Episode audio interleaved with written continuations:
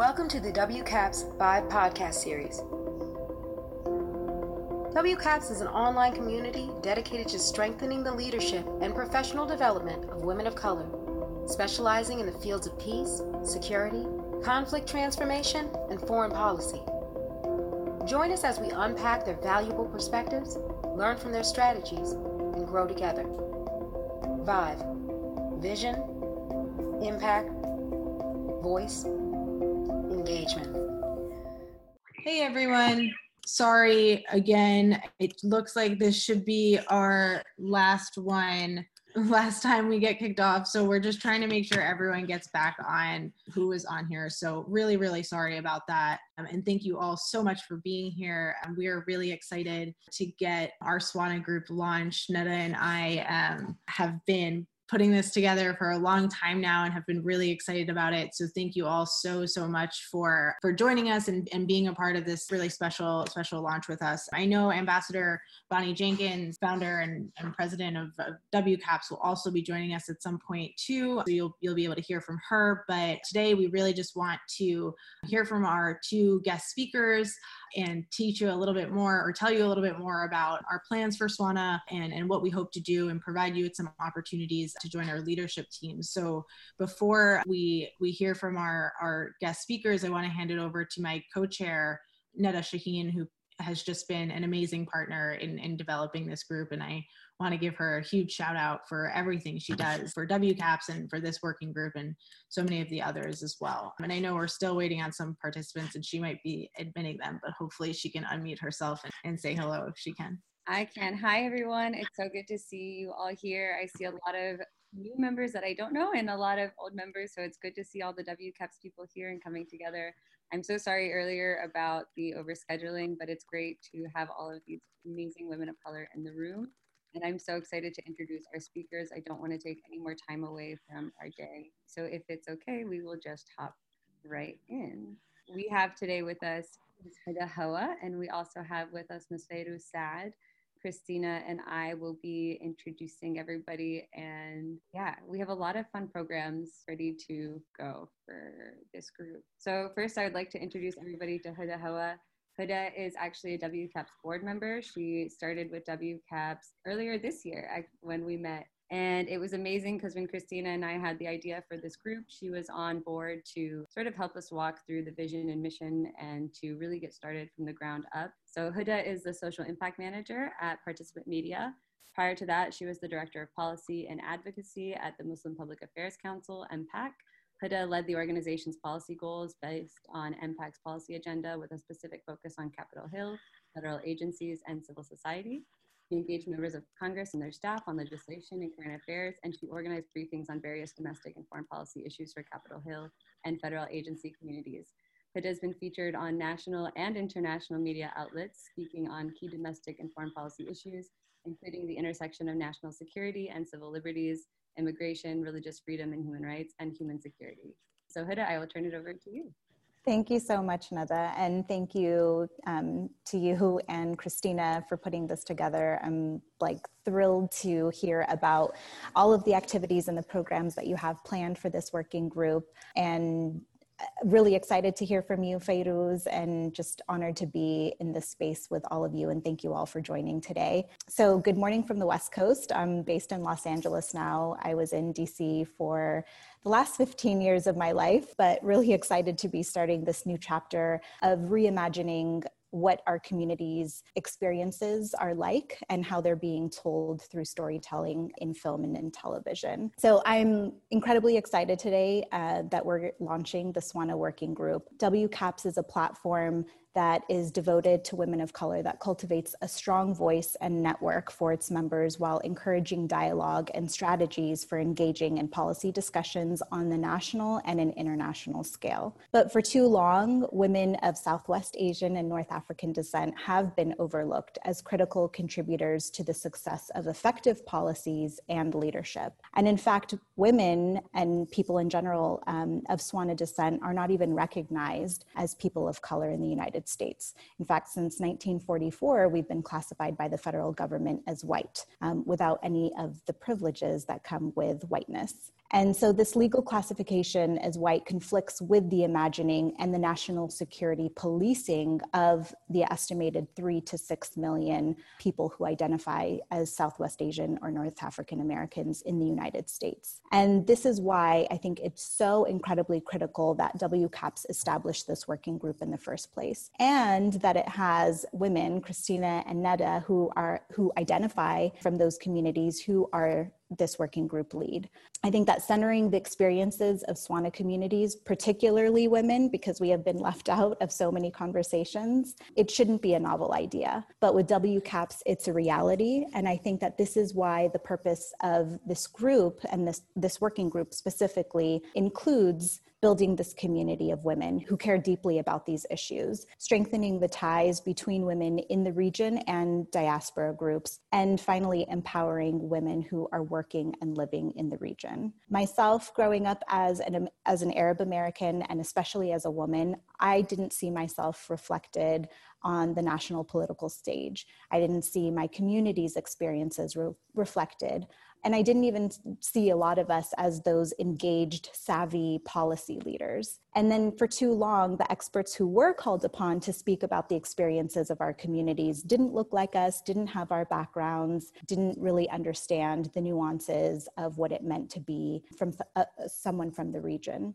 And it even took years before political campaigns even thought to create positions for people to reach out specifically to our communities and engage us in those campaigns. And then further, it took decades in my life before I even saw someone represented on the national stage in the United States Congress. And this is why representation matters. The more that we see ourselves reflected in these various spaces, including the political space, the more we can encourage and foster generations of leaders to take on this work. And when policies are continually being crafted by people who don't come from the very communities that will be impacted, those policies more often than not become harmful. And so that's why this work working group is a solution to the problem of a colonized understanding of the Swana region, as well as those hyphenated Americans who identify with those communities. And further, this is why I'm so honored to be a WCAPS board member. This organization fosters a community and builds a pipeline of subject matter experts who are reimagining and redefining strong and effective national security policies. That's why at the top of the call, I think one of the times when we were all signed in, someone asked if Swana was the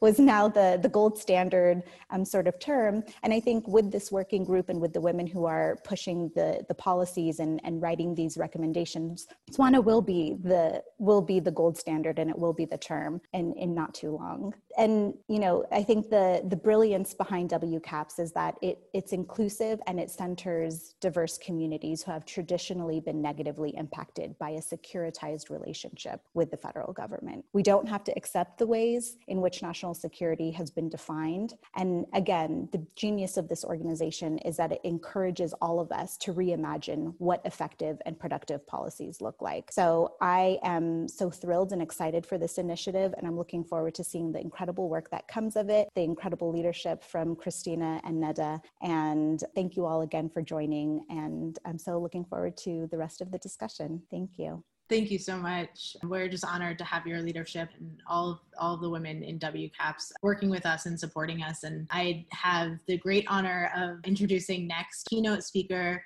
uh, Fayrouz Saad. We are honored to be joined by, by you today. Uh, serves on the Michigan Governor's Cabinet as the Executive Director of Global Michigan, leading on immigration policy, immigration, uh, immigrant integration, and economic inclusion programs for the state of Michigan. Formerly served in the Obama administration at the Department of Homeland Security, where she worked on strengthening community policing initiatives. Um, and after serving in the Obama administration, Fayrouz returned home to Detroit and later became the first director of the City of Detroit Mayor's Office of Immigration Affairs, where she led efforts to promote immigration, immigrant integration, and inclusion programs that spur economic development within the city. So she has a wealth of knowledge working at every level of government to keep our community safe and expand opportunities for families. And she is a idol to all of us. I think we were saying earlier before we got started how great it is to see women who look like us positions that you know honestly we didn't think we belonged in before that so thank you for that and without further ado i will hand it over to you Fayrouz. Great. Well, thank you for that lovely and warm introduction. And it's such a privilege to be here and um, have been asked to speak by Neda, who is certainly, at the very least, a rising star in our community. And I can't wait to see where she goes from here and all of you for that matter. And not only is it great to be in a i guess a virtual room with with people who who look like me but people who can pronounce my name right too. And so the rolling of the r you getting the z in there as well. I can't tell you the number of times people have called me Feyru. so um, it's uh, really exciting and it's a pleasure to be here. So so let me tell you all a little bit about myself but also why this is so important. And i jumped on the opportunity to speak when neda asked asked me. Um, so I, I often tell people that I, I came of age in a post 9 11 world. So I'm going to date myself for a second here, but on September 11, I was a freshman in college. And I, um, I'm one of six kids, and I was at the University of Michigan and I was living on campus. And that was actually a really big deal coming from my very conservative Arab and Muslim family. I was the first in my extended family to go away, even though I was 45 minutes away. And that day, amongst all the chaos, amongst what was happening and, and the backdrop of this tragic and terrible event in our country, my parents came to campus to pick me up and take me home. And essentially, I thought that this was the end of, of my big venture out into the real world because they were afraid. And they were specifically afraid because they thought that I could become the victim of Arab American or Muslim backlash on campus because uh, as a result of what was happening. And so, what's funny is for me, this was actually the first time I ever learned that this was the perception that people had of Arabs and Muslims in the US. I had no idea that that was the case. And so I, I wasn't sure if I would go back to that college, if I would go back to campus. But you know, when when I did go back, uh, uh maybe a day or two later, um, something quite, um, I think, amazing happened and that is my my roommate and and some of my neighbors who had learned of why i left made it a point to meet me at my dorm room when i returned to campus and to give me hugs and welcome me back and tell me that i didn't really have anything to worry about because they would be there for me. And you know we were all in this together and it was quite an amazing moment for me because it took me back to where I was right before 9 11, right? And already believing this. And so, but unfortunately, as we all know, this wasn't the reaction that the rest of the world had, that the rest of the country had, and that certainly our government had. And while some leaders made it a point to say the right things, we know that that didn't always make its way into policy and into implementation of well intentioned policies of what we all hear again and again. And so uh, as as I kind of became active on my campus and, and learned what it meant to be an advocate, I became aware of, you know, the Patriot Act, which still is in our policy and how that was adversely affecting people who looked like me, people who had the name Muhammad or Ali or Zainab or Fatima or, you know, Neda and Fayrouz and so on and so forth. And so it became clear to me or what seemed to me because in my opinion this this isn't who we are right? And we all know that and we don't deserve to be treated like this. We certainly don't deserve to be put in the same category as you know the uh, of the people who committed the terrible acts. What do they have to do with us? And so for me what i drew from that is that whoa there there are these people there's a conversation and there's a table happening somewhere and they're talking about this. They're talking about us and we're not at that table. They're having these discussions without us. And so it must be that they just don't know right? They don't know about us. They don't know where we come from. They don't understand the nuances at place and they're trying to categorize categorize us all under the same umbrella or within the same category. And that's just not right. And so that's what kind of catapulted me into my advocacy, into being an organizer, into wanting to be involved. And I set, personally, I set my sights on government I need to go and be on that table and be part of that conversation and educate people in the right ways. And so that's essentially the path I put myself. I, I did it by, I started by getting involved in campaigns and presidential campaigns. From there, kind of things just started to kind of, a, a path drew itself for me. And, and I ended up, um, one of the first kind of big real jobs I had was working in the Michigan State House of Representatives. And I was working for a state rep of my hometown. And for those of you that don't know, I, I, grew up in, in Dearborn, Michigan, which some of you might know as the, you know, is like the Arab American capital of the, the United States. And in a lot of ways it is that, but you'd be surprised that even though we have a good chunk of us in that town, how much policies still work against us. And I'll give you a really good example. So here I was as a staff person working for this state representative. And a woman walks into our office one day and essentially in tears and begins to tell us this story. She's Arab American, she's Muslim, she wears a hijab, and she begins to tell us this story of how 20 year, 20 some years ago, maybe even 30 years ago, her children were stripped away from her by a essentially a discriminative child protective services and policies that they were implementing in the so-called best interest of children her her she had a son who had brittle bone disease died by accident in the bathtub and they uh, essentially deemed her responsible even though she was acquitted of all of all charges. And they took her kids away and never gave them back to her.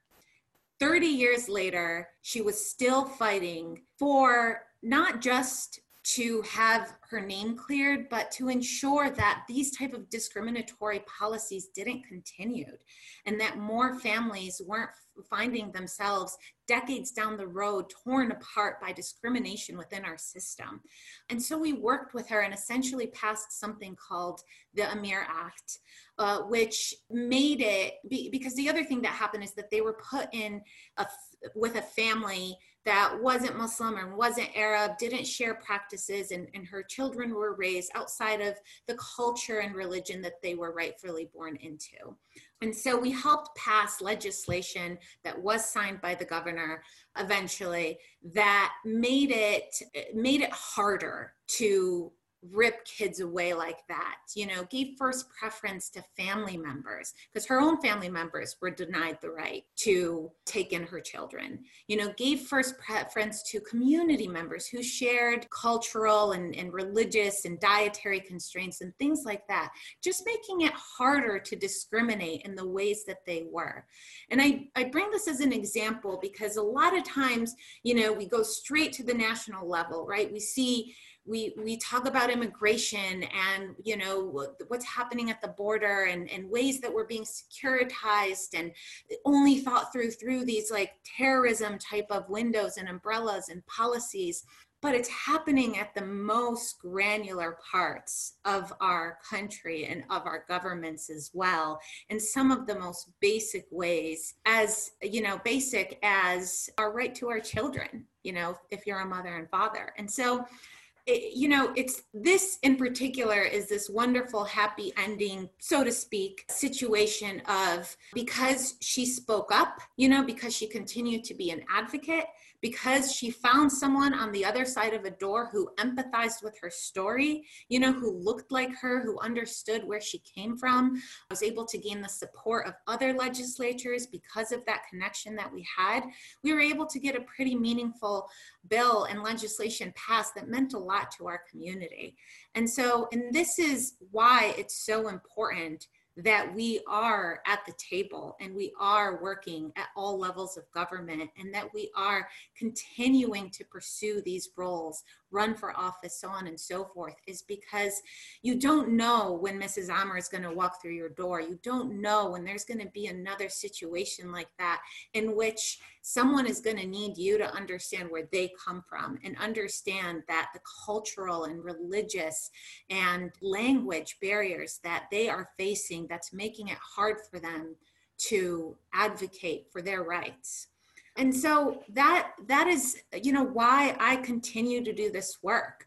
You know, at the, the time in federal government, you know, you continue to see these types of things happening and we're constantly fighting for incremental changes. But those incremental changes make a big difference and go a long way. And the more people we have on the inside having those conversations the further we're able to go and the faster we're able to get there. But oftentimes i think unfortunately we wait to be invited to those tables. We wait to be asked to speak up when we're at those tables. And you know that has that's a big barrier that we face i think as certainly as folks who who come from the SWANA region and but as women and as women of color in the United States right we know that this isn't just unique to us but many women face this issue. And that's why organizations like WCAPS are so important because the more we are able to amplify this narrative and change the message, the further we're able to go and see change and have effective institutional change. Because we know that that's where it's going to make a difference. You know, we where organizations like WCAPS exist and and a lot of us exist not to put band-aids on problems, but to kind of fix the challenges and the gaps that exist within the system so that we can ensure that our children, great grandchildren, you know, the women that we're trying to empower and hopefully take our chairs after we have left them aren't having the same conversations, but that they are chipping away and picking away at a whole new subset of issues and problems that they're identifying because we know that the road is long you know? And i i personally hate when when when people i think it's a little cliche to um, quote people but you know in this case that you know i i think it's you know the the arc of the universe is long but it always bends towards justice and i think we see that again and again but it's not without our continued advocacy and it's not without continued leadership like folks at WCAPS and other organizations and leaders like this that help establish that. And, you know, I, I want to say it was mentioned uh, by Christina, or, or I'm sorry, Huda mentioned it that you know, it wasn't until re- recently that she start, started to see herself represented in Congress. But that didn't happen by accident. And I think we have to remember that. You know, Rashida, Ilhan, AOC, you know, some of these others that are really seen as trailblazers didn't get there. I mean, they, of course, are, are smart and brilliant and intelligent and, and go getters, but they didn't just get there because of what they did on their own. They did it because the path was paved paved for them by organizations and by leaders that came before them. And so we just have to make sure that we continue to pave that path and ensure that it continues to be more moving forward and, and towards justice and, you know, equitable engagement for all of us.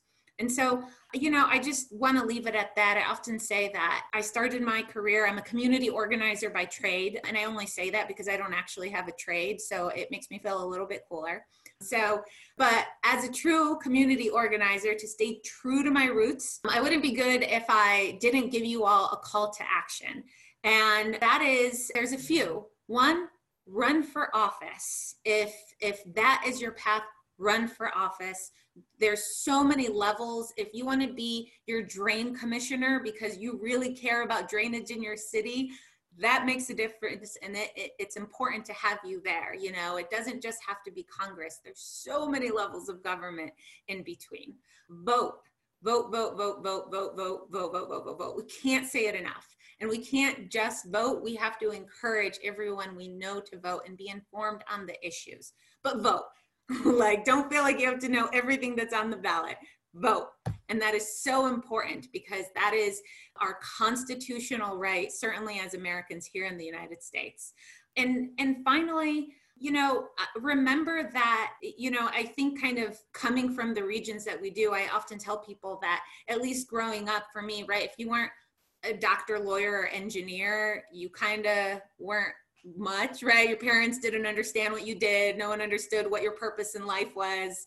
I constantly have to explain to my parents what I do, and they just catch on to keywords. They're like, oh, she works for Obama, or oh, she works for the governor, right? People thought I was like hanging out with Obama in the Oval Office in my community. But, but, I say all that because it is so important that we put ourselves in rooms where we are not otherwise invited to or expected to be. And a lot of times those are you know, obviously in, in, political spaces, you know, in government, even if you don't want to work in government, call your legislature, write to them, make sure that your voice is heard and they hear about what is important to you because this is how we're going to move the needle. So I just want to thank you all again for being here and inviting me to speak. I'm happy to answer questions if that's a thing, but otherwise, as Neda can tell you, I love nothing more than than talking to women who um, are are trying to accomplish uh, something and make a difference. And so I'm happy to make myself available to folks and and have offline conversations. Thank you so much, Fayrouz. That was amazing. And we did have Ambassador Jenkins in here listening. I think she had to hop off. I know she teaches a class at Georgetown um, in a few minutes, so I don't know if she'll come back in. But this is wonderful. It's amazing to hear from trailblazers like you, like her, the women that we can look up to, women we do look up to. And I know Christina also agrees with me in this, but I'll also let her say a words. Oh, thank you so much. I mean, Neda said it perfectly. I I um, am so grateful to have both of you here, and I'm so grateful to have. I think we have a little over 20 people on the line interested in this SWANA group, and that's just amazing to to see this kind of interest in our network and to know that we we are going to be creating this space. A big part of something that you know Neda and I spoke about when trying to put this group together is how do we get Arab American women or women from the SWANA region in general engaged in every in every way right? Both in uh, the foreign policy space and conflict transformation but also in politics and in, in you know get them get folks to vote get folks to make phone calls and be engaged and be leaders in our community. So hearing from both of you is just really inspiring. And i know we want to go over you know what to expect from swana and i think neda has a presentation and i'm not sure if we have time also for questions or if we want to save that for the entire end so I think we'll have time at the end. The presentation isn't too long, but I'm going to share my screen to give people just a quick overview of the new working group. Be able to see my screen now. So we were very fortunate at WCAPS, I'm sure all of you know, celebrating three cheers for WCAPS and launching our new website. On the new website, we now have a SWANA group. This is our icon. So when you see this icon, this represents items by SWANA forward. So the mission of the group, which is the WCAP SWANA Working Group, aims to promote the voices and advance the professional development of women of color in the Southwest Asian and North African regions, commonly called the Middle East, in the fields of international peace, security, and conflict transformation. This was actually something that Christina and I talked about a lot, and we went back and forth on, and I know it was kind of discussed here, was the idea of SWANA and whether that is the standard for us, we sort of talked a lot about it and we got a lot of feedback from other people as well, just about the post colonial nature of using MENA in terms of it identifying us as middle of the world east of Europe. And so, to give us a bit of geographical autonomy and to build on our empowerment as women and women of color, we decided to use the more progressive term, which is SWANA. But that's also something that we hope to keep exploring with this group, and we would love to continue the conversation on interpretations behind that. We are by no means the the tell all be all of, of the regional politics. So we are always open to learning here. We have three purposes. One, to build a community of women who care deeply about and or are working on SWANA related issues, to strengthen ties between women in the region and diaspora groups, and to empower women working and living in the region. I was really excited on this call because I know a number of you. I know a lot of you with ties to the region who work there. It's great to see so many women on this call, and I hope that all of you get involved. And so here are the goals that we came up with, which of course starts with the decolonizing the understanding I think part of what happens in, in the region with conflict a lot of times relates to the post colonial nature of it, to the fact that many of the states were not independent until within recent years. And so there's still so much room for growth. We also wanted to talk about different policies that impact communities, impacting women and other minorities, such as the LGBT community, to highlight through anecdotal stories the impact of US foreign policy on those living and working in the region, to create accessible materials for those living and working in the region. If you speak any of the local dialects like Amazigh, please let us know because we want to be able to put materials in very broad dialects where we can pull women from different ethnic groups into the group. If you know anyone who speaks Kurdish, feel free to throw them our way. Turkish, Farsi, we are super open between Christina and I. She is Moroccan, I'm Syrian. We have our own dialects. We can't communicate with one another. So we need a liaison. we also want to create awareness around cultural misconceptions and points of vilification, talking about Islamophobia, addressing and discussing structural inequities that affect women and minorities, collaborating with other working groups to have more in-depth discussions and to encourage diaspora groups in the United States to be politically engaged, especially on SWANA-related issues. And ab- above all, as we've said, finding unique methods to build community among women working and living in the region and the diaspora groups around the world. So these are all things that are very important. And then leadership roles that we have available. If you're interested in getting involved with the SWANA group, Christina and I have put together kind of like an agenda we'd like to see, but we are super open to shifting things. We want to develop this group with you, with our network, and really use it as a place to empower women and women in the region. We want somebody to take over as community outreach director. We're looking for two program directors, someone who can help with social events like networking, happy hours, um, things like that, and somebody to work on more of the educational programming. We would also really appreciate if anybody is interested in a creative director role um, who would want to create event materials and a global communications director. This one we assumed because it would be communicating with persons on the ground that we would start with Arabic as a requirement. This could end up growing into a role with multiple positions. Like we were talking about, would we need specific country leads? And so that's something that, of course, with time we can develop. But for now, this is this is where we're at. If you are interested in any of these roles, you can email us at SWANAWG, so SWANA Working Group, wcaps.org, and we can let us know your interest. We are happy to meet to discuss, and we can set up a membership meeting time or a leadership meeting time. One of the other things we talked about was having a subgroup, especially for WCAPS, because it's women of color advancing peace and security.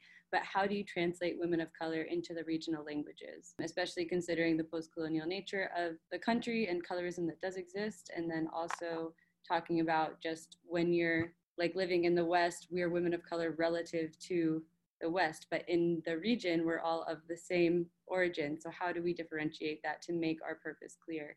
If you're interested in that subgroup, I think that'll be a really interesting discussion moving forward. And yeah, you can see the different events we have in mind. One of the first things I think Christina and I came up with was the Difficult Conversation series this was really fun for us. I think Huda, you also were in these conversations talking about this, and we talked about everything from LGBT rights in the region to sextortion. We talked about the use of birth control, concepts of virginity, different issues that impact SGBV, um, among so many others. And so we want to sort of have these community discussions on these taboo subjects, try and sort of bridge those gaps and then we were also thinking of doing specific dialect discussions. Like, as I said, me and Christina can't communicate in our spoken tongue, but you can watch us try in my lev- in my Syrian and in her Moroccan dialect. It'll be a good time. And the other things we wanted to do is because WCAPS has the Vive podcast series, we have are able to do our own episodes on the podcast, and it would be great to do some of the episodes in Arabic so that we could pass them around, and not just in Arabic but other regional languages too. That was the one we chose because it's one that we both speak. But if we have speakers in other dialects, we're we're very open to that. And you can contact us at the email here listed, which is aswanawg at wcaps.org. Christina Bied is my counterpart, and I'm Neda Shaheen. And you can also check out check us out on the website. And if Christina, if there's anything else you think needs to add or that I should go back to, uh, no, I think this was great. I'm happy to take questions from the group if there are any. Yeah, I told you it was a short presentation. I do see that there is a bit going on in the chat. I wasn't able to look at it, but if there are questions, please feel free to unmute yourself. Please feel free to join the conversation, turn on your camera. Camera. We're here to uh, to discuss Hello.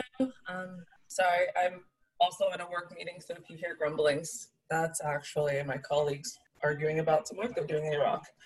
So I apologize for that in advance. My name is Leticia. I'm a member of the WCAPS Global Health Working Group. Background about myself, I am I am a Congolese Belgian American. That's just tells you how many places I have been. I wanted to say that I really love a lot of the ideas that you're suggesting. I think this is not only a group. I come into the space from seeking to learn, learning how to be an ally, learning how to support, not to lead any conversations, because this is definitely not a space where I feel is my role or knowledge place to be doing that. I did have a question about difficult conversations. I thought that it was, I think that that's a really interesting series to have. And there is one conversation that I know, at least within my African diaspora community, we tend to have. And if it is appropriate, I would love to see hear people discussing it. Within the African diaspora community, when we talk about, when we speak about Africa and African, most of the time, the line is sub Saharan Africa downwards. Up north, this is we, there's no com, there's no similarities. However, I have also heard that that sort of mentality is not only counterproductive but perhaps isn't altogether true. And so, not wanting to take away in any aspect from the regional blocks and what we've laid out here, I actually wonder, in the spirit of moving from into a post-colonial world, if it's necessary to actually re-explore some of those relationships, particularly with countries that do border one another. It may have been a for ease from a colonial perspective to just chunk groups and people into things, but there are physical borders and there are cultural there are cultural connections that might tie to people. Would that be a worthwhile discussion to have on one of those difficult taboo subjects? talks you'd like to have? I would say absolutely. I mean, I'm, i know, Christine, I see you nodding, so I'm going to say you think. Yeah. Well, I worked Definitely. in Kenya and in Senegal, and it was funny because during my experience on the ground, I always felt like I'm, wow, like I'm in an Arab country just because of how similar like the cultures were and just also because I got by using Arabic because they were Muslim countries and I don't speak a word of French, but all of the Senegalese people were like, oh, okay, we'll just switch to Arabic. And so I do think there's definitely room to explore the way that we like define the different geographical blocks and and these divides that sort of exist a lot of them i mean for myself personally i find to be arbitrary and so I, I, would love to continue that discussion. I'd love to weigh in on that in a second, just because it's very timely and something that I'm working on or, or, working with, I guess, here in, in the state of Michigan. And that is like, I'm not to comment directly, I think, on, you know, how WCAP should organize itself. And obviously, that's this is a great idea, all for kind of continuing to break down barriers and, and borders. And however, let's also remember like the power of partnership and that also like to our white counterparts you know very simply in a lot of ways we're all the same. And though in a lot of ways they think that by talking to one of us they are talking to all of us. And you know and black white brown doesn't matter. And and so one thing that i'm kind of trying to educate my colleagues on um, here at the state of michigan is because we're having a lot of really great actually forward thinking conversations about diversity, equity, and inclusion. And, uh, you know, two things I find myself saying again and again is not excluding doesn't mean including.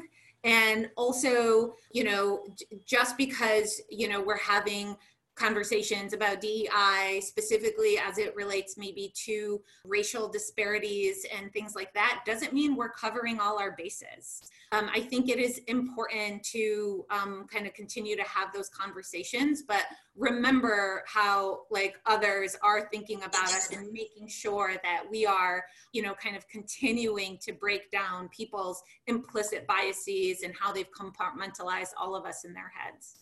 I completely agree with you. I guess the reason this idea sort of came to my mind is when I think about moving into a post-colonial colonizing type of future i think about the work that needs to be done externally and then the work that needs to be done internally within groups. And that that came up as a thought of this is work that really needs to be done internally. Neda mentioned that she was in senegal i've done a lot. I just came back from um, living overseas in uganda a lot of colleagues based in Nigeria, in South Sudan, etc. And when we would sit down and have conversations, and we would just, go there, and I'd say, okay, so they're like, oh yeah, I'm gonna go, I'm gonna go, I'm gonna go do some work in Tunisia. I'm like, oh, is, how's that gonna be for you? Like, oh, it's actually not gonna be that terrible. It's actually not so so different. And when we look at even the influential trade all across the years just within the African continent, most of I would say like most of the time when you think of the influence of the Arabic culture, you think, oh, North Africa, that's kind of where that stops. You don't think of the Swahili coast, which in which the original language is a dialect of Arabic. You don't think of Hausa in Nigeria. We mostly think of these very compartmentalized bricks. So I completely agree with you. I don't think we ever want, I, I would never want to suggest that we assume that because we're not saying someone doesn't mean we're excluding them. It also doesn't mean that this is a catch all. I was I guess thinking that in in trying to move into a post-colonial world, maybe we should redefine our our narrative and move into some instead of saying, you know, because you're here, you're completely fundamentally separate entities.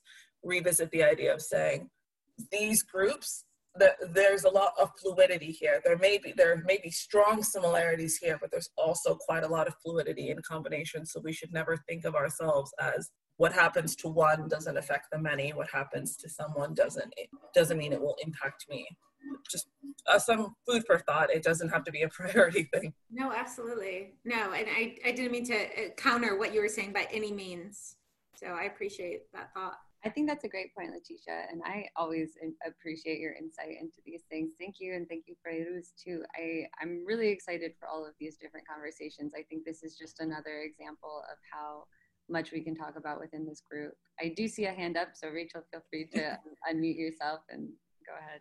Hi, everyone. Thank you. My name is Rachel Boveja, and just thank you for opening up this group and getting this started. Much what Letitia was saying is also another reason why I'm here. I'm American born, but my father's family's from Aswan in Egypt. And so, as one can imagine, same thing has happened to me whenever I say that people look at me and they're just like, oh, you don't look Egyptian, as if people of all kinds of colors are not in Egypt. And I've done a lot of research just on that region and regarding health and how one identifies himself, and much how you're all talking about the issues. There may be issues amongst all of the women there, but still don't have their voices heard. And those would be like some other women of color in Egypt, uh, particularly in that Aswan, in that Nubian region.